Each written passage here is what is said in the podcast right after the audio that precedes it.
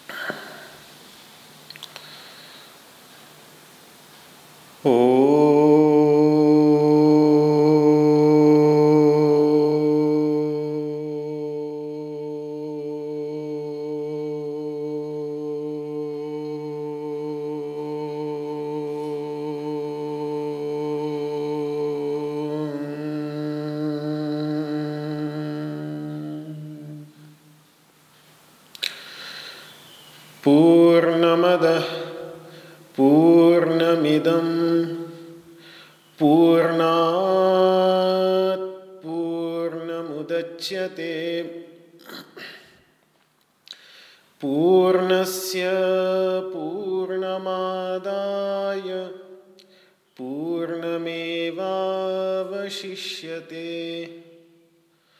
ॐ शान्तिः। शान्तिः। शान्तिः। शङ्करं शङ्कराचार्यं केशवं बादरायणम्। सूत्रभाष्यकृतौ वंदे भगवन्तौ पुनः पुनः। ईश्वरो गुरुरात्मेति मूर्तिभेदविभागिने व्योमवद्व्याप्तदेहाय दक्षिणामूर्तये नमः। ॐ शान्तिः। शांति शांति। वसुदेवसुतं देवं कंसचाणूरमर्दनम्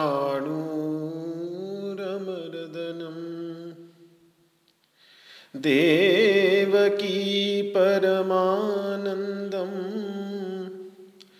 कृष्णं वंदे जगद्गुरुम्।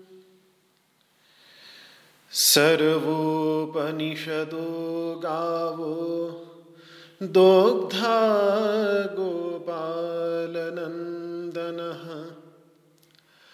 पार्थो वत्सः सुधीर्भोक्ता। दुग्धं गीतामृतं महत्। ओम शांति शांति शांति।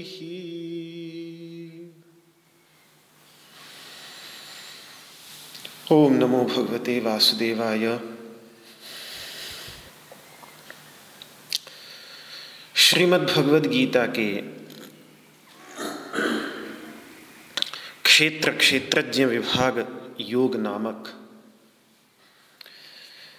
तेरहवें अध्याय का प्रथम श्लोक, जिस पर कल थोड़ा सा विचार प्रारंभ कर दिया था। पुनः उच्चारण उसका कर लेते हैं। श्री भगवानुवाच,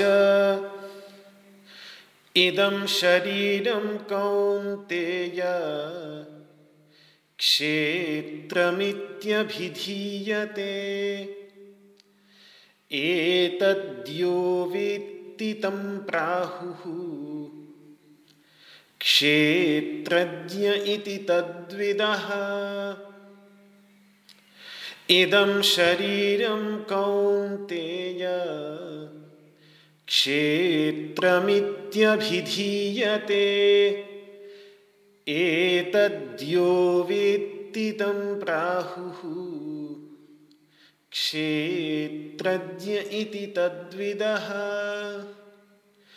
इदं शरीरं कौन्तेय। क्षेत्रमित्यभिधीयते। एतद्यो वेत्ति तं प्राहुः क्षेत्रज्ञ इति तद्विदः।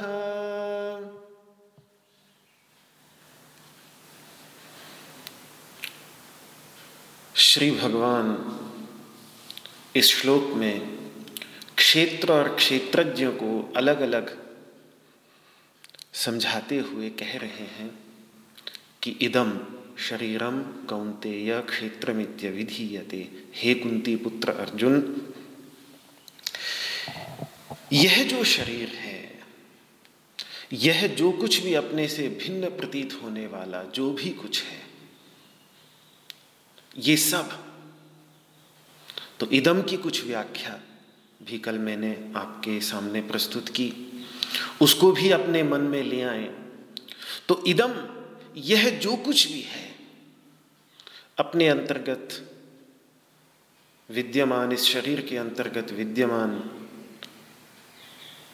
शुद्ध चैतन्य तत्व से अतिरिक्त जो कुछ भी प्रतीत हो रहा है, वह सब कुछ शरीर ही है। शरीर, हिंदी में हम शरीर से समझते हैं देह। लेकिन संस्कृत में शरीर का बड़ा ही विस्तृत अर्थ है। शरीर का अर्थ होता है, ये श्री हिंसायाम धातु है, विशरण धर्मी, विनाश धर्मी। भाष्यकारों ने, टीकाकारों ने जो इसकी व्याख्या की है, शरीर का अर्थ होता है श्री विशरण मतलब विनष्ट होने वाला। जो भी विनष्ट हो जाता है, वो सब कुछ। तो वेदांत की प्रक्रिया के अंतर्गत तीन प्रकार के शरीर निरूपित किए जाते हैं। अपने अंदर हम देखें तो सबसे पहले यह पाँच भौतिक स्थूल शरीर जो दिखाई दे रहा है, जब हम आँखें खोलते हैं तो जब देखते हैं तो ये पाँच भौतिक स्थूल शरीर हमें दिखाई देता है। ये स्थूल शरीर है। इसे स्थूल शरीर, ये पहला शरीर हुआ। फिर इस स्थूल शरीर के अंतर्गत जो शक्तियाँ काम कर रही हैं, पाँच इंद्रियों के रूप में पाँच ज्ञानेन्द्रियों के रूप में, पाँच कर्मेंद्रियों के रूप में, प्राण, अपान, व्यान, समान और उदान, ये पाँच प्राण जो हमारे फ़ोन में लगी हुई बैटरी के समान इस शरीर को शक्ति प्रदान कर रहे हैं। ये पाँच प्राण तो मिलाकर देखिए कितने हो गए। पाँच इंद्रि, पाँच कर्मेंद्रियाँ, पाँच ज्ञानेन्द्रियाँ पंच प्राण मिलाकर के पंद्रह तत्व हो गए। और इसमें मन, बुद्धि, अहंकार और चित्त। इसके रूप इन चार के रूप में अभिव्यक्त जो अंतकरण चतुष्टय है, चार प्रकार का अंतकरण है, ये सब हम मिला लें तो 19 तत्व 19 कलाओं का जैसे हमारे स्थूल शरीर में हाथ, पैर आदि विभाजन दिख रहे हैं, ऐसे ही हमारे सूक्ष्म शरीर के अंतर्गत भी ये 19 विभाग। पाँच कर्मेंद्रियाँ, पाँच ज्ञानेन्द्रियाँ पंच प्राण और अंतकरण चतुष्ट है। ये 19 विभाग मिलकर के हमारे सूक्ष्म शरीर का, शक्तिमय शरीर का निर्माण करते हैं। तो ये भी शरीर ही है, ये भी सूक्ष्म, ये जरा सूक्ष्म है स्थूल की अपेक्षा जो स्थूल शरीर हमें आँखों से दिखता है, उसकी अपेक्षा से सूक्ष्म है, लेकिन अपने अंतर्गत देखेंगे तो ये सूक्ष्म शरीर भी अपने अंतर्गत दिखाई देगा। अनुभव करेंगे तो सूक्ष्म शरीर का भी अनुभव हमें अपने अंदर होगा। और इसी तरीके से वेदांत ने एक और शरीर की बात की है, तीसरा शरीर। जो इन दोनों से भी अधिक कहीं सूक्ष्म है, जिसका अनुभव हमको सुषुप्ति अवस्था में, जब हम गहरी नींद में समा जाते हैं तो वहाँ पर हमें न अपने स्थूल शरीर का अनुभव होता है, क्योंकि स्थूल शरीर के साथ भी संबंध नहीं रहता, सूक्ष्म शरीर का भी वहाँ अनुभव नहीं होता। स्थूल शरीर का अनुभव होता है जागृत अवस्था में। इस समय हम जगे हुए हैं तो हमें स्थूल शरीर का अनुभव हो रहा है। और जब स्वप्नावस्था में चले जाते हैं, सपने देखने लगते हैं तो उस समय ये स्थूल शरीर दिखना बंद हो जाता है और इस स्थूल शरीर के साथ तादात्म्य भी बिल्कुल समाप्त हो जाता है। इस स्थूल शरीर को हम बिल्कुल भूल जाते हैं और उस समय जो हमें स्वप्न में जो अनुभव होता है स्वप्न में जो, स्वप्नमय जगत, जितना भी उस समय बड़े जंगल, नदियाँ, पर्वत, जो कुछ भी सपने के अंतर्गत बड़ी बड़ी नगरियाँ, महानगरियाँ, सब कुछ दिखता है स्वप्न के अंतर्गत, वो सारा का सारा सूक्ष्म शरीर का ही प्रपंच है, सूक्ष्म शरीर का ही विस्तार है। सूक्ष्म शरीर की एक विशेषता है कि सूक्ष्म शरीर अपने अंतर्गत संस्कारों को गृहित कर लेता है उन्हीं संस्कारों को फिर वो अभिव्यक्त करके एक महान जगत का निर्माण स्वप्न के अंतर्गत कर लेता है। ये सब हम प्रति रात्रि हम अनुभव कर रहे हैं। तो उस समय जो पूरा जगत हमें स्वप्न में दिखाई दे रहा है और उस स्वप्न के अंतर्गत किसी एक व्यक्ति जो चाहे हम जैसा हो देखने में और कदाचित हमसे बिल्कुल भिन्न भी हो सकता है कई बार सपने में हम अपने आप को दर्पण में देखते हैं तो बिल्कुल चेहरा भिन्न होता है। वो चेहरा उस समय अजीब सा भी कुछ नहीं लगता, उस समय वही सत्य लगता है कि यही मेरा चेहरा है। बाद में जगते हैं तो कहते हैं, अरे, मैंने तो जब अभी दर्पण में देखा अपने आप को तो मेरा कुछ अलग ही चेहरा था। तो ये सारा का सारा जो प्रपंच विस्तार वहाँ पर दिखाई देता है स्वप्न के अंतर्गत, ये सारी सूक्ष्म शरीर की ही सृष्टि है। स्वप्न में स्थूल शरीर के साथ तादात में नहीं, बल्कि सूक्ष्म शरीर का ही दर्शन होता है और सूक्ष्म शरीर में के साथ ही हमारा तादात्म्य भी रहता है। उस समय सूक्ष्म शरीर का बना हुआ ही वह शरीर होता है छोटा सा स्वप्न में, जिस पर जब कोई हिंसक जानवर, शेर, चीता आदि कूदता है तो हम दौड़ते हैं, स्वप्न के अंतर्गत भागते हैं और भयभीत होते हैं। थर थर हृदय हमारा कांपता है, उस तादात्म्य के परिणाम स्वरूप तो वो जो सूक्ष्म शरीर का अनुभव स्वप्नावस्था के अंतर्गत हो रहा है, वो है सूक्ष्म शरीर। और जब जागृत स्वप्न दोनों को छोड़कर सुषुप्ति की गहराइयों में चले जाते हैं, जहाँ कुछ और नहीं दिखता, ना अपने स्थूल शरीर का अनुभव होता है, ना अपने सूक्ष्म शरीर का अनुभव होता है बल्कि केवल एक परम शांति, अभाव और आत्मविस्मृति का अनुभव होता है।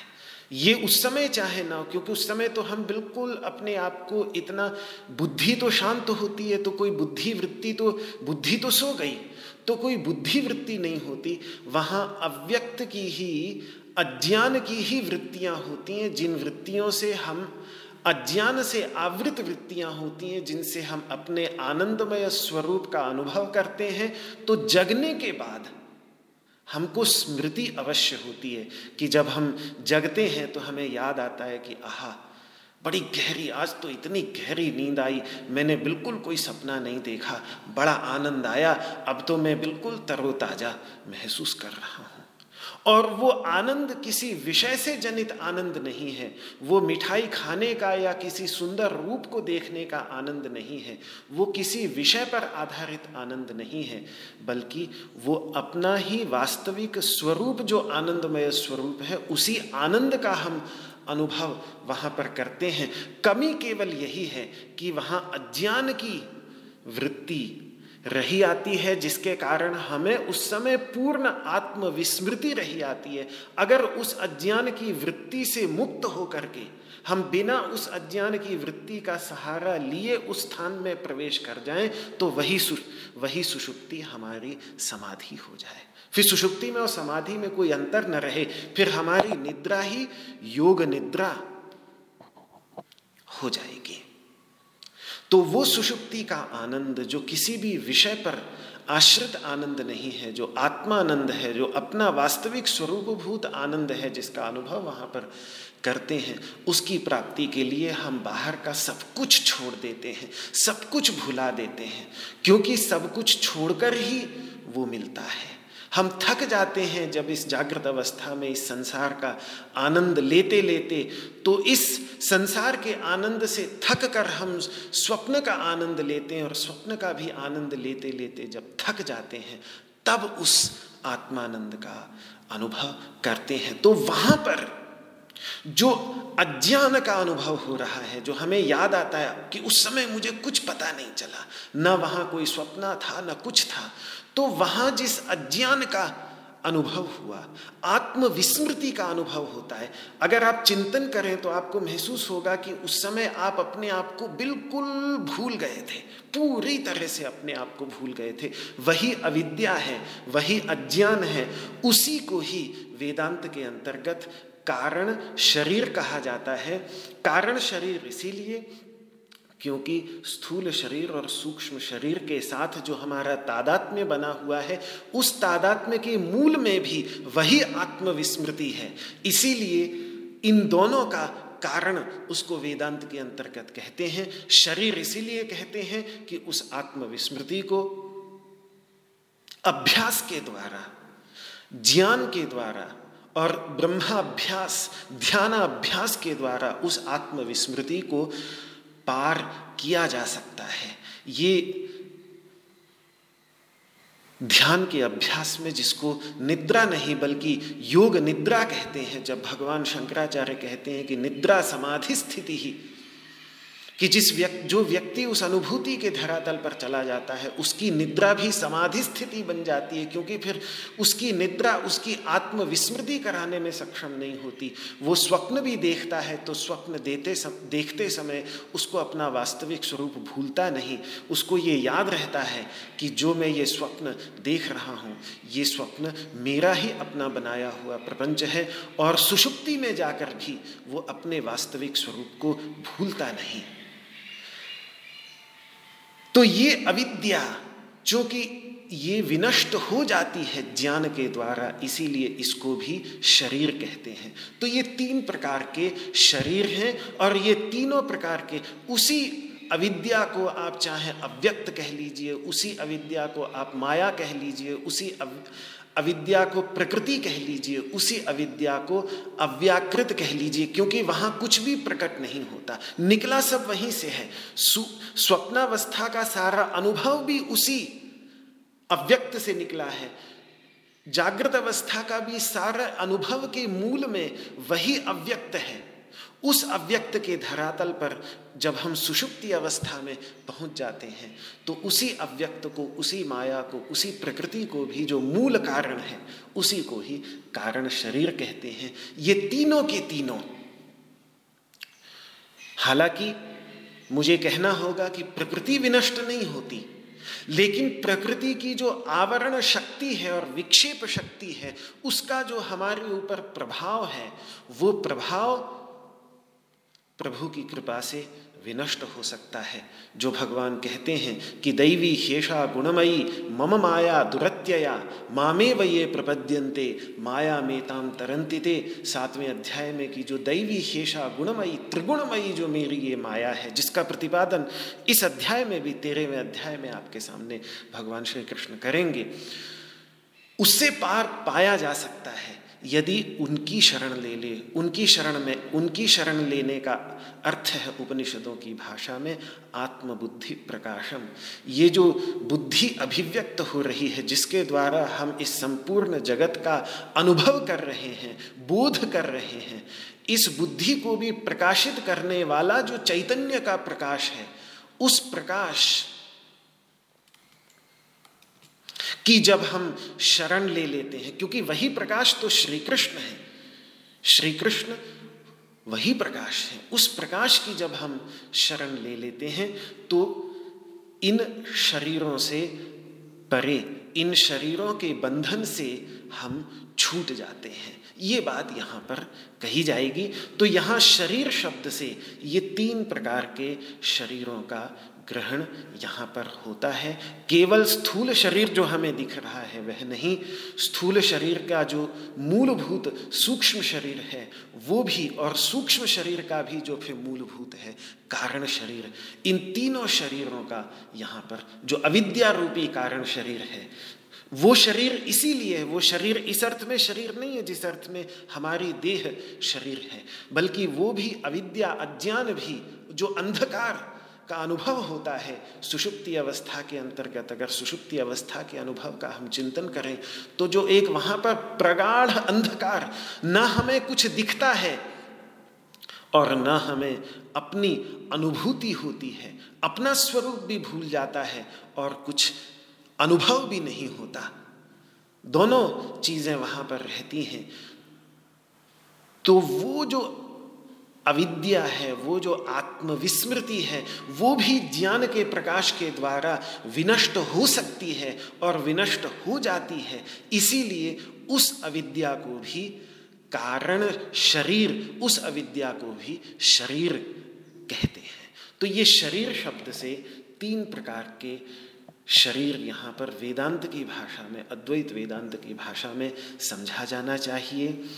कुल मिलाकर कहें तो भगवान श्री कृष्ण ने सातवें अध्याय में, क्योंकि ये सब पीछे निकल चुका है, आपने कई बार श्रवण किया होगा, सातवें अध्याय में भगवान श्री कृष्ण ने आठ प्रकार की अपरा प्रकृति का जो वर्णन किया, वो अपरा प्रकृति ही यहाँ पर क्षेत्र शब्द से उसका वर्णन कर रहे हैं, और वहाँ जो परा प्रकृति, यानी जीव का वर्णन किया उसे यहाँ पर क्षेत्रज्ञ शब्द से आगे कहेंगे।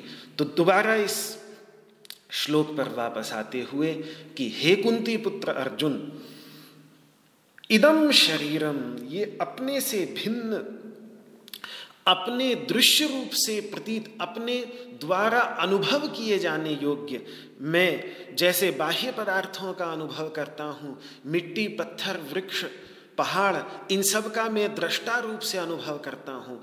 ऐसे ही मैं अपने स्थूल शरीर का भी अनुभव करता हूँ। ऐसे ही मैं अपने सूक्ष्म शरीर का भी अनुभव करता हूँ। और ऐसे ही मैं इस कारण शरीर अविद्या का भी अनुभव करता हूँ, जिसकी स्मृति मुझे जगने के बाद होती है। तो ये तीन प्रकार के जो शरीर हैं, जिनका मैं अनुभव कर रहा हूँ, हे कौंतेय, यही क्षेत्रम इति अभिधीयते, यही क्षेत्र ऐसा कहा जाता है। क्षेत्र शब्द के कई अर्थ हैं। सबसे पहले तो क्षेत्र का अर्थ है, जो हम सब जानते हैं, खेत। वास्तव में हिंदी का खेत शब्द जो है, वो क्षेत्र शब्द का ही अपभ्रंश है। जैसे जैसे प्राचीन शुद्ध वैदिक संस्कृत भाषा जो देववाणी थी, जो देवत्व को प्राप्त कर चुके, जो अपनी आसुरी और राक्षसी वृत्तियों को शांत करके मनुष्यत्व को प्राप्त कर और फिर मनुष्यत्व से भी ऊपर उठकर देवत्व को प्राप्त हो चुके थे बड़े बड़े ऋषि, महर्षि। उन्होंने जिस वाणी में अपने हृदय के उद्गारों को अभिव्यक्त किया, वही देववाणी बनी। और वो देववाणी उनके उपदेशों के साथ, उनके उपदेशों के प्रचार प्रसार के साथ, जब इस भारत भूमि के विभिन्न प्रांतों में फैलती चली गई तो प्रांतों में जा जा करके वो अलग अलग स्वरूपों में विकृत होती चली गई। हम देखते हैं कहीं हिंदी तो कहीं पंजाबी तो कहीं राजस्थानी, कहीं गुजराती, कहीं मराठी, कहीं बंगाली, कहीं भोजपुरी, कहीं ब्रजभाषा तो कहीं पहाड़ी, हिमाचली, गढ़वाली, इन सब विभिन्न स्वरूपों में वही संस्कृत के शब्द कहीं किसी रूप में, कहीं किसी रूप में हमें देखने को मिलता है।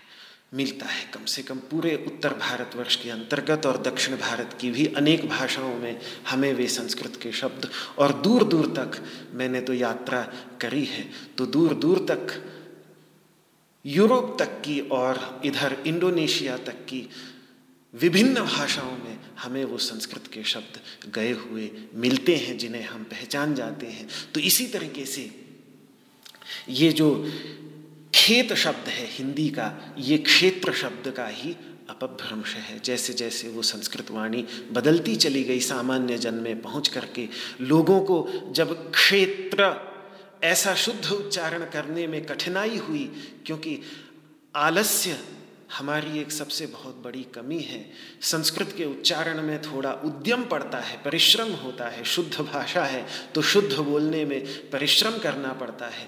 लेकिन आसान बोलने में खेत बड़ी आसानी से निकल जाता है। क्षेत्र बोलने में उद्यम होता है तो ऐसे करके भाषा विकृत होती चली जाती है। तो ये जो क्षेत्र है, खेत, इस, इन शरीरों को क्षेत्र क्यों कहा? क्योंकि इनमें खेत क्यों कहा? क्योंकि इनमें धर्म अधर्म रूपी बीज बोकर, धर्म का अर्थ हो गया शुभ कर्म शुभ कर्म मतलब क्या? शुभ कर्म का अर्थ होता है शुभ, शुभ्री दीप्त धातु है। ज्ञान के प्रकाश से प्रेरित, ज्ञान के प्रकाश से अनुप्राणित जितने भी कर्म हैं जिनसे अपना और दूसरों का कल्याण होता है, क्योंकि प्रकाश जब भी करेगा, कल्याण ही करेगा। तो उस प्रकाश से अनुप्रेरित, मैत्री, करुणा, अहिंसा, सत्य, इन सब सद्गुणों से प्रेरित जो कर्म होंगे, वे कर्म शुभ कर्म कहेंगे।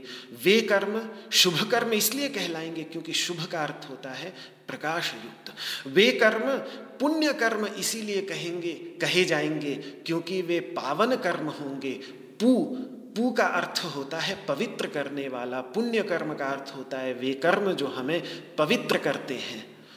और धर्म उनको इसीलिए कहा जाता है क्योंकि वे हमारा धारण करते हैं। वे हम, ऐसे कर्म हमारा धारण करते हैं, हमें ऊपर उठाते हैं, हमें पतन से बचाते हैं। इसीलिए उनको धर्म कहा जाता है। तो धर्म कह लीजिए, शुभ कर्म कह लीजिए, पुण्य कर्म कह लीजिए।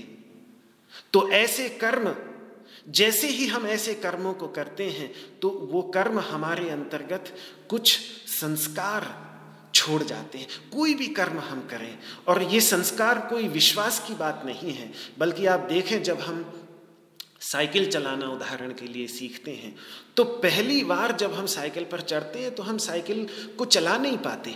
तुरंत गिर जाते हैं, दूसरे व्यक्ति को पकड़ना पड़ता है, नहीं तो गिर जाते हैं। लेकिन एक संस्कार बैठ जाता है।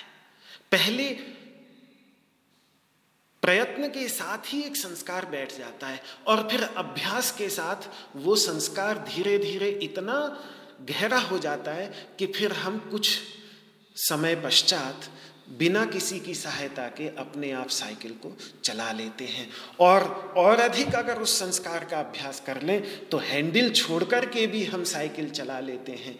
हैंडल छोड़ कर के भी हम मोड़ों पर मोड़ लेते हैं और अधिक कदाचित अभ्यास करके उस संस्कार को दृढ़ कर लें तो फिर हम रस्सी के ऊपर भी साइकिल चला लेने में समर्थ हो जाते हैं। सब ये संस्कारों का ही खेल है।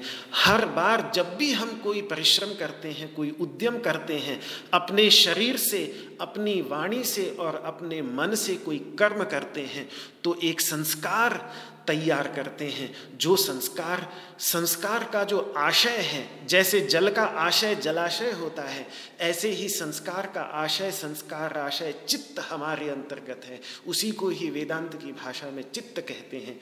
वो चित्त, उस चित्त के अंतर्गत एक संस्कार का बीज बो जाता है। तो ये तो हो गए धर्म शुभ कर्म और पुण्य कर्म के संस्कार। रूपी बीज, इसी प्रकार से अगर हम अधर्म करते हैं, ऐसे कर्म करते हैं, जिनसे हमारी हानि होती है, दूसरों को कष्ट पहुँचता है, जो हमारे पतन का कारण होते हैं, जो अशुभ हैं, जो अज्ञान और अज्ञान से जनित जो वृत्तियाँ हैं, अहंकार, राग, द्वेष, भय, काम, क्रोध, लोभ, ये सब जो अहंकार से निकलने वाली वृत्तियाँ हैं, इनसे अनुप्राणित, इनसे प्रेरित जो कर्म हैं, इसीलिए उनको अशुभ कर्म कह देते हैं। उनसे अपनी रक्षा की जानी चाहिए, इसीलिए उनको पाप कर्म भी कह देते हैं। पाप का अर्थ होता है, पाप मतलब पा मतलब रक्षा करना। पाप का अर्थ होता है जिससे अपनी रक्षा की जाए। जब हमें पता लग जाए ना देखिए, जब हम कहीं चल रहे हैं, रास्ते में गंदगी पड़ी हो तो तुरंत हम उससे बचकर निकलने की कोशिश करते हैं। हम अपना कपड़ा उठा लेते हैं कि कहीं हमारा कपड़ा इस गंदगी से गंदा ना हो जाए। हमारे जूते भी कहीं इस गंदगी से गंदे ना हो जाएँ। हम अपवित्र ना हो जाएँ तो हम अपने आप को बचाते हैं उस गंदगी से। तो इसी तरीके से हमें समझ में आ जाए कि ये पाप कितनी बड़ी गंदगी है, कि ये हमारे, ये बाहर की गंदगी तो सिर्फ़ हमारे पैरों को या शरीर को ही स्थूल शरीर को ही गंदा करती है, लेकिन पाप रूपी जो गंदगी है, वो तो हमारे अंतकरण को गंदा कर देती है, जिसको फिर प्रक्षालन करने के लिए ये बाहर का जल काम नहीं करता। वहाँ पर तो जब तक शुभ कर्म नहीं होंगे, जब तक भक्ति की और ज्ञान की सरिता प्रवाहित नहीं होगी, तब तक उस गंदगी को धो पाना बड़ा मुश्किल है। तो एक बार जब उस गंदगी का हमें अनुभव होने लगे, तब उस गंदगी से हम बचाने का अपने आप को प्रयास करेंगे, उसी को ही पाप कर्म कहते हैं। तो ये पाप कर्म भी जब हम करते हैं तो ये भी हमारे अंतर्गत कुछ संस्कार छोड़ जाते हैं। और यही संस्कार हमारे शुभ कर्म और अशुभ कर्मों के ही जो संस्कार हैं, वही हमारी प्रकृति का निर्माण करते हैं। ये बात भगवान शंकराचार्य ने बहुत सुंदर ढंग से गीता भाष्य में समझाई है। जब तीसरे अध्याय में भगवान श्री कृष्ण प्रकृति की, प्रत्येक मनुष्य की एक प्रकृति होती है। हर व्यक्ति की होती है ना, प्रकृति मतलब स्वभाव। हर व्यक्ति का स्वभाव अलग अलग होता है। कोई थोड़ा क्रोधी स्वभाव का हो गया, कोई दयालु स्वभाव का हो गया, कोई कैसे? हर व्यक्ति का अपना एक अलग ही स्वभाव होता है। ये स्वभाव उसके संस्कारों से ही निर्मित होता है। अच्छा ये स्वभाव आपको बड़ा आश्चर्य होगा। आप पुनर्जन्म में विश्वास करें न करें, लेकिन आप अगर गहराई से देखेंगे तो हर बालक, एक छोटा सा बालक भी एक अपनी कुछ अलग ही प्रकृति लेकर आता है। इसीलिए एक ही परिवार में एक ही माता पिता से उत्पन्न दो बालक और एक ही परिवेश में पले बड़े दो बालकों की भी प्रकृति बिल्कुल अलग अलग बाल्यावस्था में भी दिखती है। तो ये प्रकृति के विषय में, इसी प्रकृति को देख करके ये विश्वास होता है कि ज़रूर कुछ ना कुछ पूर्व जन्म के संस्कार ये बालक अपने साथ लेकर आया है, जो बाल्यावस्था से ही अभिव्यक्त हो रहा है।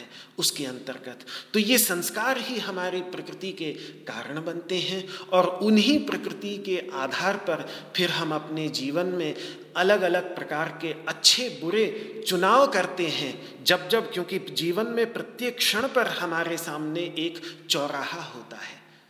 ये जीवन एक ऐसा है कि इस जीवन में हर एक क्षण में हमारे सामने चौराहा होता है। हमें निर्णय करना होता है कि आया मैं ये करूँ या ये करूँ। बाएँ तरफ़ मुड़ूं, दाएँ तरफ़ मुड़ूं, सीधा जाऊँ कि लौट जाऊँ ये प्रत्येक क्षण हमें निर्णय करना पड़ता है। प्रत्येक क्षण हमारा मन जो है वो संभावनाएँ दे रहा है सम, अनंत संभावनाएँ हमारे सामने प्रस्तुत करता है जिसमें से फिर हमारी बुद्धि को चयन करना पड़ता है निश्चय करना पड़ता है कि इसमें से मैं ये चुनूं तो ये जो बुद्धि निश्चय करती है, ये बुद्धि अपनी प्रकृति के आधार पर निश्चय करती है। जो संस्कार उसके अंतर्गत भरे पड़े हैं, उन संस्कारों के आधार पर किस ओर उस बुद्धि का झुकाव है उस झुकाव के आधार पर वो निर्णय करती है और उसी निर्णय के आधार पर फिर महाराज जीवन में होने वाले जो भी सुख दुख हैं, उन सुख दुखों का भी, फलों का वो अनुभव करती है। ये एक प्रक्रिया है कर्म की, जिस कर्म में हम, जिस कर्म की प्रक्रिया के आधार पर हमारे ये समझ में आता है कि किस तरीके से आज का किया हुआ हमारा शुभ, अशुभ कर्म ज्ञान से प्रेरित कर्म या अज्ञान से प्रेरित कर्म, भविष्य में जाकर दस साल बाद, बीस साल बाद, पचास साल बाद हमारे सुख और दुख का कारण बनता है। ये तो मैंने बहुत संक्षेप में आपके सामने प्रस्तुत किया। भगवान वेद व्यास जी ने अपने योग सूत्र के भाष्यों में बड़ा विस्तृत चिंतन इसके ऊपर किया है और विशेषकर अगर कर्म की मीमांसा देखनी हो, जो मैं स्वयं अब देखने का प्रयास कर रहा हूँ, अभी मुझे उसका ज्ञान नहीं है। पर हमारी जो एक प्राचीन जैन परंपरा के जो बड़े बड़े मनीषी हुए हैं, उन मनीषियों ने सब बहुत गहरा चिंतन कर्म के तत्व के ऊपर, कर्म के सिद्धांत के ऊपर किया है, जिस पर भी कुछ मेरा अनुसंधान कार्य उस समय चल रहा है। बड़ा गंभीर चिंतन उन्होंने। मतलब जैनियों की एक बहुत बड़ी देन है कि कर्म संस्कार किस तरीके से जीवात्मा को मलिन करता है, इस पर बड़ा गंभीर चिंतन उनका है। भारतवर्ष की प्रत्येक परंपरा जो सब धर्म परंपरा ही है, सभी आर्य धर्म परंपरा ही है, सनातन धर्म परंपरा ही है। वैदिक सनातन धर्म न हो, वो बात अलग है। वैदिक सनातन, वेदानुकूल सनातन धर्म न हो, बौद्ध धर्म और जैन धर्म, लेकिन फिर भी पूरी तरह से सनातन धर्म परंपरा ही है। वो भी अपने लिए सनातन शब्द का ही प्रयोग करते हैं, जब भगवान बुद्ध भी उपदेश करते हैं। नहीं बेरे न बेरा निसम्मंती धकुदाचनम अबेरे न च सम्मंती एस धम्मो सनंतनो वो भी सनातन धर्म का ही उपदेश अपनी वाणी, अपनी पाली भाषा में भगवान बुद्ध भी उसी सनातन धर्म का। तो वहाँ से भी कई निरूपण, कई बड़ी तत्व की बातें मिलती हैं। तो कर्म के तत्व पर बड़ा गंभीर चिंतन। उन्होंने। लेकिन कुछ संक्षेप में मैंने आपके सामने प्रस्तुत किया, ये दिखाने के लिए कि किस प्रकार से हमारे धर्म अधर्म रूपी बीज बोने पर कालांतर में जाकर सुख दुख आदि फलों की उत्पत्ति, बस। जैसा बीज बोगे वैसा फल पाओगे। अगर करेला बोएँगे तो करेला खाएँगे, आम बोएँगे तो आम खाएँगे। उसमें कितना समय लगेगा ये प्रकृति के ऊपर? जो ये समष्टि प्रकृति, बाहर की प्रकृति है, उसको कितना साल लगता है हमारे द्वारा बोए हुए बीज को फल के रूप में परिणत करने में? ये हमारे हाथ में नहीं है। ये बाहर की शक्तियों पर निर्भर करता है। लेकिन फल मिलता कभी ना कभी जाकर अवश्य है। अवश्यमेव भोक्तव्यम कृतम कर्म शुभाशुभम। किया जो शुभाशुभ कर्म है, उसका भोग कभी ना कभी अवश्य ही करना पड़ता है। कल्प कोटि शतरपी कल्प कोटि भी निकल जाए। ये तक कहते हैं कि प्रलय काल में भी जो हमारे किए हुए संस्कार हैं, वो संस्कार उस परमेश्वर के हृदय में चले जाते हैं और पुनः अगले सर्ग में, अगले सृष्टि में वो संस्कार यथावत फिर एक सूक्ष्म शरीर का निर्माण करके फिर वहीं से वो क्रम चल पड़ता है। तो भले ही प्रलय हो जाए, लेकिन प्रलय के साथ भी ये संस्कार समाप्त नहीं होते। अगली सृष्टि में जाकर फिर वो कहीं ना कहीं वो कर्म संस्कार फल देते हैं। समाप्ति अगर इनकी कहीं पर होती है तो केवल ये ज्ञान की जो अग्नि है जिस ज्ञान की अग्नि की चर्चा भगवान श्री कृष्ण ने यथैधांग से समिद्धोग निर्भस्मसात कुरुते अर्जुन ज्ञानाग्नि सर्वकर्माणी भस्म सात कुरुते तथा। एक ज्ञान की ही एक अग्नि ऐसी है। अर्जुन, भगवान श्री कृष्ण कह रहे हैं, जो सारे के सारे कर्मों को भस्म सात कर देती है, पूरी तरह से कर्म के बंधन को भस्म कर देती है। केवल ज्ञान में ही ये शक्ति है और किसी वस्तु में शक्ति नहीं है। वरना ये अनंत काल से संसार चला आ रहा है। अनंत काल से हम जन्म मरण के चक्र में चलते आ रहे हैं और अनंत काल तक ऐसे ही चलते ही रहेंगे। सृष्टि प्रलय होते रहेंगे, लेकिन हमारा ये जन्म मरण का चक्र रुकेगा नहीं। तो ये क्षेत्र शब्द यही है। कि ये शरीर जो है क्षेत्र के समान है कि इसमें हम धर्म, अधर्म रूपी, सूक्ष्म शरीर और स्थूल शरीर, और वास्तव में उस सूक्ष्म शरीर के अंतर्गत विद्यमान जो चित्त है, उसमें स्थूल शरीर से कर्म करके जो हम बीज बोते हैं, उन बीज, बीजों से फिर सुख दुख रूपी फलों की उत्पत्ति होती है, जिनका हमें साक्षात्कार होता है। तो ये शरीर जो है, स्थूल शरीर, सूक्ष्म शरीर, कारण शरीर, ये मिलकर के खेत का काम करते हैं। इसीलिए इसको भगवान श्री कृष्ण ने और भगवान श्री कृष्ण से पहले भी उन्होंने स्वयं ये शब्द जहाँ से लिए हैं, उन उपनिषदों के मनीषियों ने इसके लिए क्षेत्र शब्द का, खेत शब्द का प्रयोग किया। दूसरी बात, जैसे ये धर्म अधर्म रूप बीज बोकर सुख दुख आदि फलों की उत्पत्ति के लिए ये खेत है इसी तरीके से महाराज, ये जो मानव शरीर है, शरीर माध्यम खलु धर्म साधनम। शरीर ही सबसे पहला धर्म का साधन है, और धर्म सबसे परम धर्म, सबसे बड़ा धर्म, ये ज्ञान ही है जिस ज्ञान का निरूपण इस तेरहवें अध्याय के अंतर्गत भगवान श्री कृष्ण करेंगे। ये ज्ञान की उत्पत्ति करने के लिए भी हमारे पास ये स्थूल सूक्ष्म कारण शरीर, ये तीन ही साधन है। यही साधन है।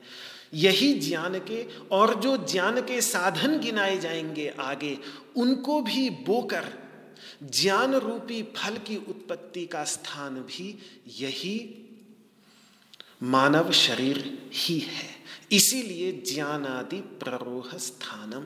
ज्ञान आदि, ज्ञान के जो साधन आगे बताए जाएँगे, ज्ञान अगर उत्पन्न करना है, भक्ति अगर, भक्ति योग उत्पन्न करना है कर्म योग उत्पन्न करना है तो इन सभी को भी तो उत्पन्न करने का स्थान यही शरीर है। इसलिए ये भी, उस अर्थ में भी, अब तक भी ये खेत था, और अब इस खेत में हम क्या बोएँगे?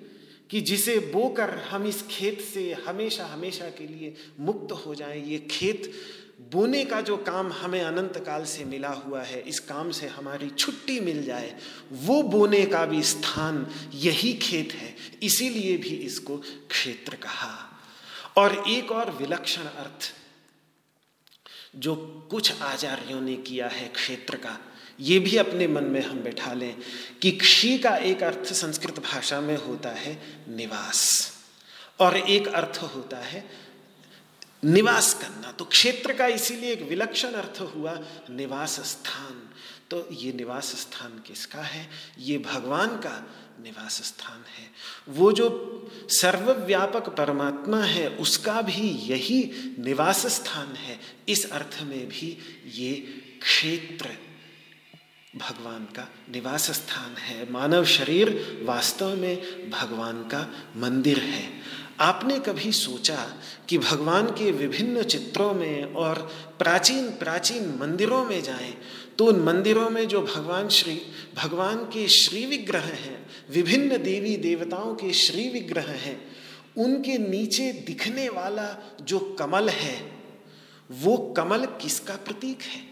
कभी आपने सोचा? हमें लगता है, अरे, कमल है हमारा सारा ध्यान भगवान के मुख कमल का ही दर्शन करने में रहा आता है। ज़्यादा से ज़्यादा चरण कमल में ध्यान चला जाता है। लेकिन वो चरण कमल भी जिस कमल पर टिके हुए हैं, जिस कमल पर वो खड़े हैं, वो जो कमल, आधारभूत कमल होता है, जो आपने चित्रों में देखा होगा, वो चित्र, वो कमल किसका प्रतीक है, वो यदि आपने नहीं सोचा तो वो कमल है इस मानव के हृदय कमल का प्रतीक। ये जो हमारा हृदय है, जिस हृदय के अंतर्गत ध्यान में बैठकर उस देवता के स्वरूप की हम उपासना करते हैं, ये हृदय कमल का ही वो बाहर मंदिर में, चित्रों में, श्री विग्रह के नीचे दिखने वाला कमल का प्रतीक है। आज के बाद यदि हम, हमारी उस कमल पर नज़र जाए तो हमें तुरंत ये मन में ध्यान लेना, ले आना चाहिए कि ये जो बाहर हमें स्वरूप दिख रहा है, इस स्वरूप का ध्यान हमें अपने हृदय कमल के अंतर्गत कहा है। तो चूँकि उसी हृदय कमल पर वो भगवान विराज रहे हैं, वह पर ब्रह्म परमात्मा विराज रहा है, इसीलिए सामवेद में इस शरीर को ब्रह्मपुर कहा है कि ये शरीर ब्रह्मपुर, उस पर ब्रह्म परमात्मा की पुरी है, घर है।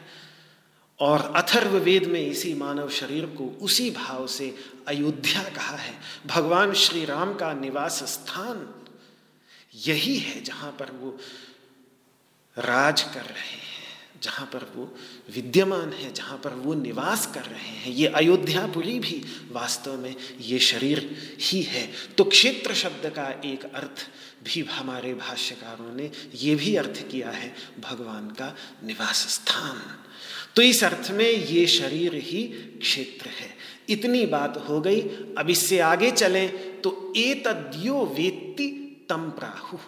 अब इसको जो जानता है, इस क्षेत्र का जिसको अनुभव हो रहा है, तम प्राहु, उसको क्षेत्रज्ञ उसको क्षेत्रज्ञ ऐसा कहते हैं।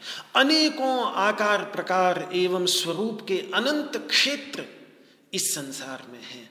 उन सबसे जिस चैतन्य तत्व ने तादात्म्य किया हुआ है, उनमें पहले मेरापन करता है। तादात्म्य करके पहले तो ये कहता है, मेरा शरीर।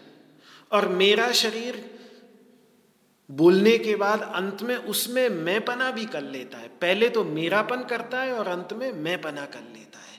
तो वो जो मेरापन जिसने किया हुआ है, ये जो देह के अंतर्गत विद्यमान चैतन्य तत्व है, जो चेतना के रूप में अभिव्यक्त होकर के इस मन, बुद्धि, अहंकार, चित्त से लेकर स्थूल शरीर तक हाथ, पैर जो दिखाई देते हैं, कभी इनमें मेरापन और कभी इनमें मैपन। करता रहता है। सूक्ष्म शरीर में नया शरीर बना लेता है तो वहाँ भी इसकी ये गंदी आदत नहीं जाती। और वहाँ पर भी उस सूक्ष्म शरीर में जो एक छोटा सा, एक पात्र शरीर कोई सा कहीं से पता नहीं ले आता है, उठा करके संस्कारों के परिणाम स्वरूप पता नहीं किस संस्कार, कौन से संस्कार उसके अंतर्गत दबे हुए हैं, जो उस चित्र विचित्र शरीर के रूप में सूक्ष्म स्वप्न के अंतर्गत अभिव्यक्त हो जाता है। वहाँ भी इसकी आदत नहीं जाती। वहाँ भी किसी न किसी को चुन करके मेरापन कर लेता है और अंत में उसमें मैपन कर लेता है। क्यों? क्योंकि ये जो आत्मविस्मृति है, ये जो आत्मविस्मृति उसकी सुषुप्तावस्था से, मूलभूत अवस्था से चली आ रही है। जो आत्मविस्मृति उसकी स्वप्नावस्था में भी दिख रही है, जागृत अवस्था में भी दिख रही है। उसके परिणाम स्वरूप अपने वास्तविक स्वरूप को जो वो भूला हुआ है, इसके कारण, जो भी चीज़ उसके सामने आ जाती है, अपने को तो जानता नहीं, अपने को तो भूला हुआ है, फिर जो भी उसके सामने आ जाता है, उसी में मेरापन कर लेता है, उसी में मैंपन कर लेता है। तो ये जो इस तरीके से मेरापन और मैंपना करके जो इन शरीरों को जान रहा है, वही क्षेत्रज्ञ है। भगवान रामानुजाचार्य ने शरीर के साथ तादात्म्य के कुछ उदाहरण दिए हैं। जैसे शरीर की अनंत जातियाँ हैं, देव शरीर होते हैं, मनुष्य शरीर होते हैं तो उनके साथ तादात्म्य कर लेने पर जो हम देवो हम, मैं देव हूँ, इंद्रादि देवताओं को यही अभिमान होता है कि मैं देवता हूँ। अगर कर्मकांड करके व्यक्ति ज्ञान के अभाव में, स्वर्गादि लोकों में चला भी गया और आनंद बहुत अधिक उठाया भी तो भी इस अभिमान से देव शरीर के साथ तादात्म्य से वो मुक्त नहीं होता। इसीलिए देवताओं के लिए भी दुर्लभ इस ज्ञान को बतलाया है। स्वर्गादि लोकों में रहने वाले देवताओं के लिए भी दुर्लभ है। वो भी आ जाते हैं जब सुखदेव जी और परीक्षित के परीक्षित जी के सामने अपना अमृत कलश लेकर कि महाराज, हमसे ये अमृत ले लो, लेकिन बदले में हमें ये ज्ञान हमें दे दो।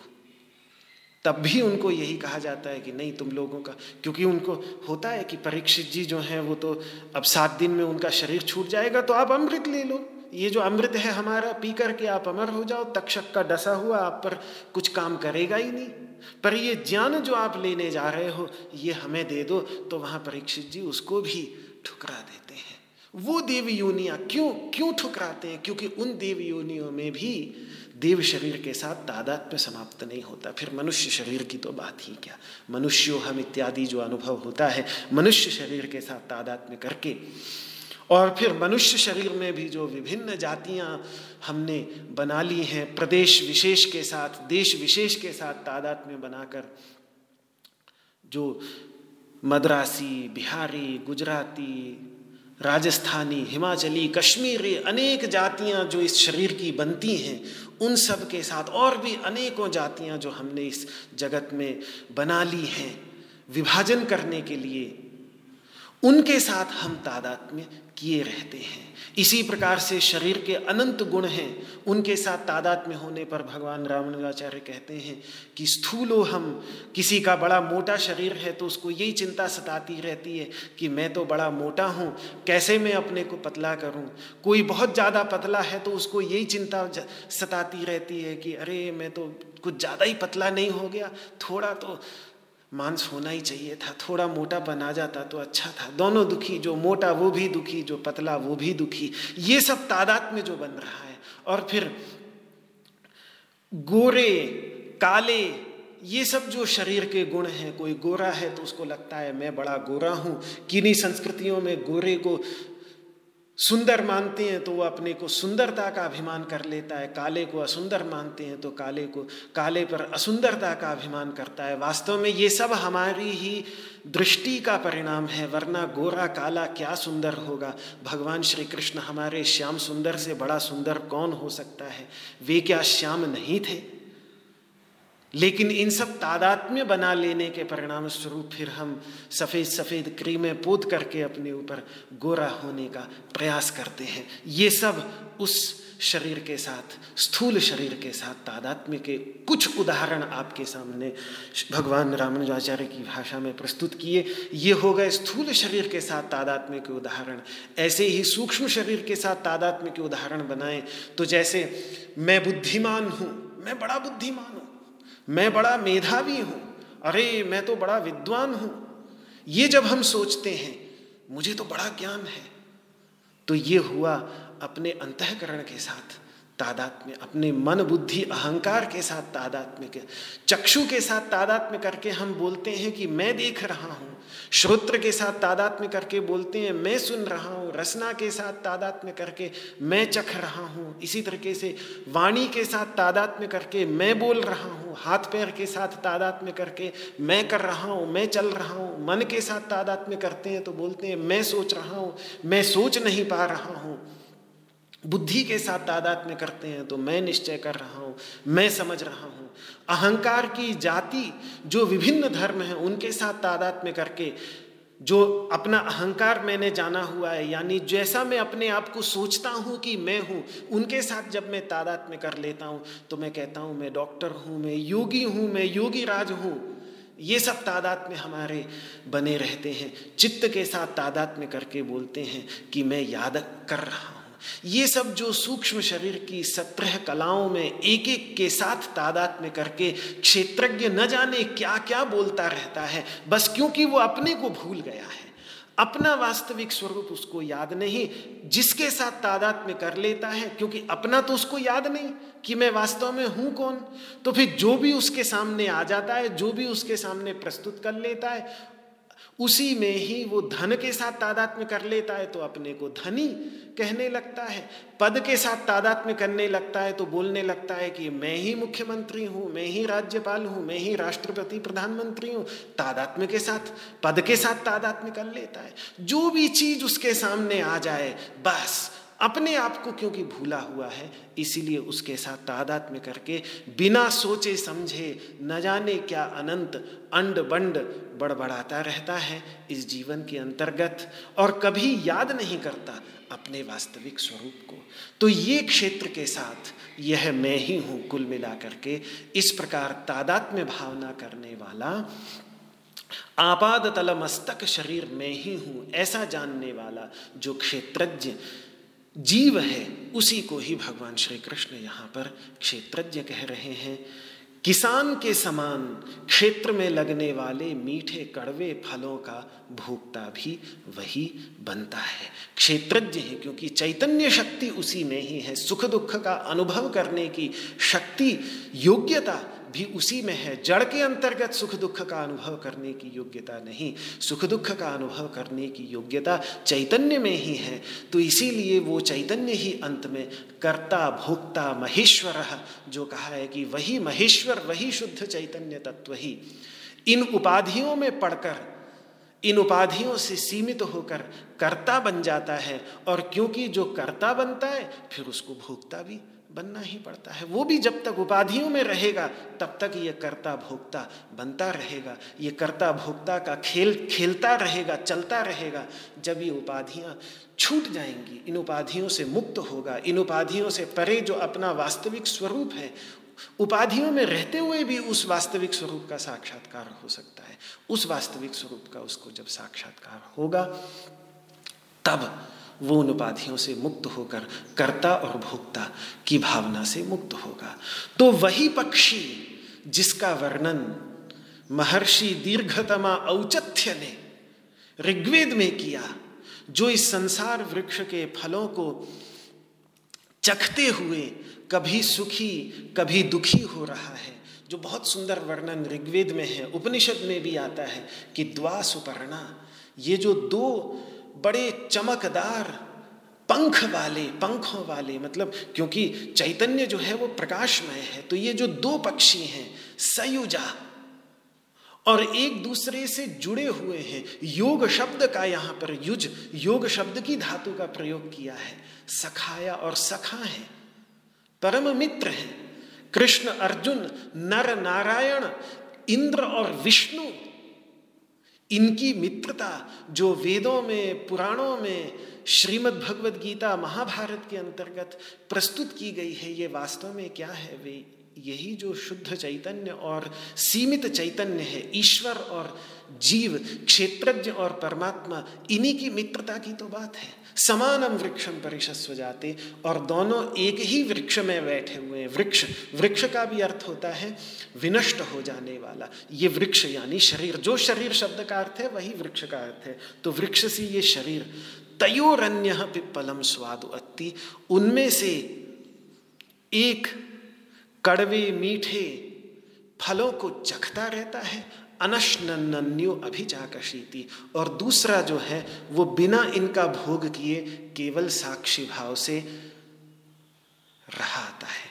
अब हमारा तादात्म्य किसके साथ है? हम कौन बनते हैं? हम ये पक्षी बनते हैं जो एक डाल से दूसरे डाल पर कूद करके सारे के सारे फलों को चखता है कोई फल कड़वा होता है तो दुखी होता है, कोई फल मीठा होता है तो सुखी होता है। या हम वो पक्षी बनते हैं जो साक्षी भाव से, दृष्टा भाव से, एक साक्षी के रूप में केवल देख रहा है, बस। अपनी सत्ता से सबको सत्ता दिए हुए है। उस सूर्य के समान, जिस सूर्य के प्रकाश में सारा संसार अपना कार्य करने में समर्थ तो होता है, लेकिन वो सूर्य का कोई भी उसमें हाथ नहीं होता। कुछ नहीं हो सकेगा इस संसार में यदि सूर्य का प्रकाश न हो।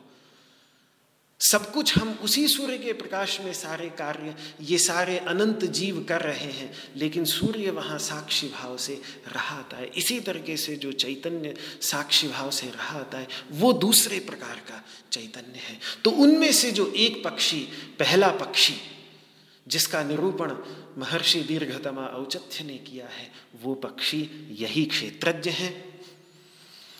समय की सीमा को ध्यान में रखते हुए अब समय पूरा हो रहा है तो दोबारा से ये पक्षी का थोड़ा सा प्रसंग मैं आपके सामने और कल रख करके और फिर इस श्लोक पर विचार समाप्त करूँगा।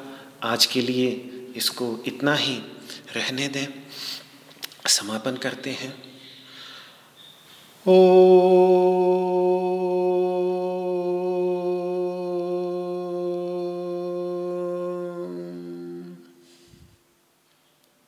सर्वे भवन्तु सुखिनः, सर्वे सन्तु निरामयाः।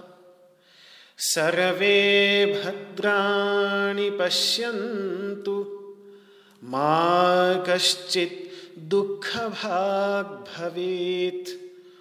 ॐ शान्तिः शान्तिः।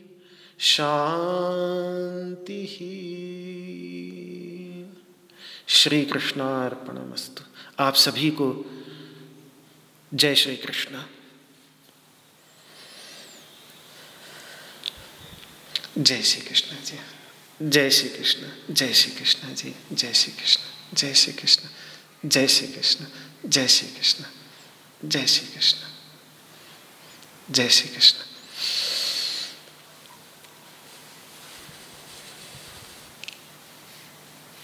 जी